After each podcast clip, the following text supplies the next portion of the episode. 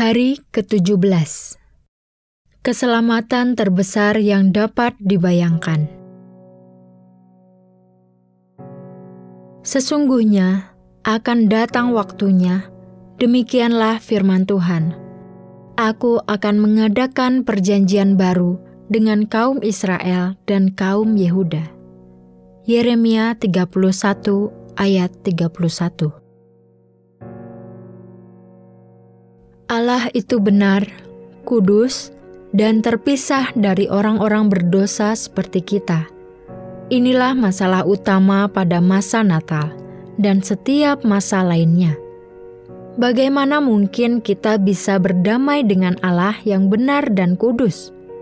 Meski demikian, Allah itu penuh belas kasihan. Ia telah berjanji di dalam Yeremia 31 yaitu 500 tahun sebelum Kristus, bahwa suatu hari nanti ia akan mengadakan sesuatu yang baru. Ia akan menggantikan bayang-bayang dengan realitas Mesias. Ia akan masuk dengan dahsyat ke dalam hidup kita, dan ia akan menuliskan kehendaknya di dalam hati kita, supaya kita tidak lagi terbatasi dari luar, tetapi ingin mengasihinya mempercayainya, dan mengikutinya dari dalam. Itu akan menjadi keselamatan terbesar yang dapat dibayangkan jika Allah menawarkan kepada kita realitas terbesar dalam alam semesta untuk dinikmati, dan kemudian Ia bergerak di dalam kita untuk memahami realitas itu, sehingga kita bisa menikmatinya dengan kemerdekaan dan kenikmatan tertinggi itu akan menjadi kado Natal yang layak dinyanyikan. Kenyataannya, itulah yang ia janjikan di dalam perjanjian yang baru. Namun, ada satu hambatan besar, yaitu dosa-dosa kita. Kita terpisahkan dari Allah karena ketidakbenaran kita. Bagaimana Allah yang benar dan kudus memperlakukan orang-orang berdosa dengan begitu baik dengan memberi kita realitas terbesar dalam alam semesta, yaitu anaknya, untuk dinikmati dengan sukacita yang terbesar? Jawabannya adalah dengan Allah memindahkan dosa-dosa kita kepada anaknya.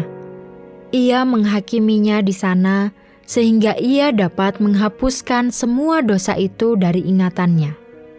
Ia berurusan dengan kita dengan penuh belas kasihan sembari tetap benar dan kudus.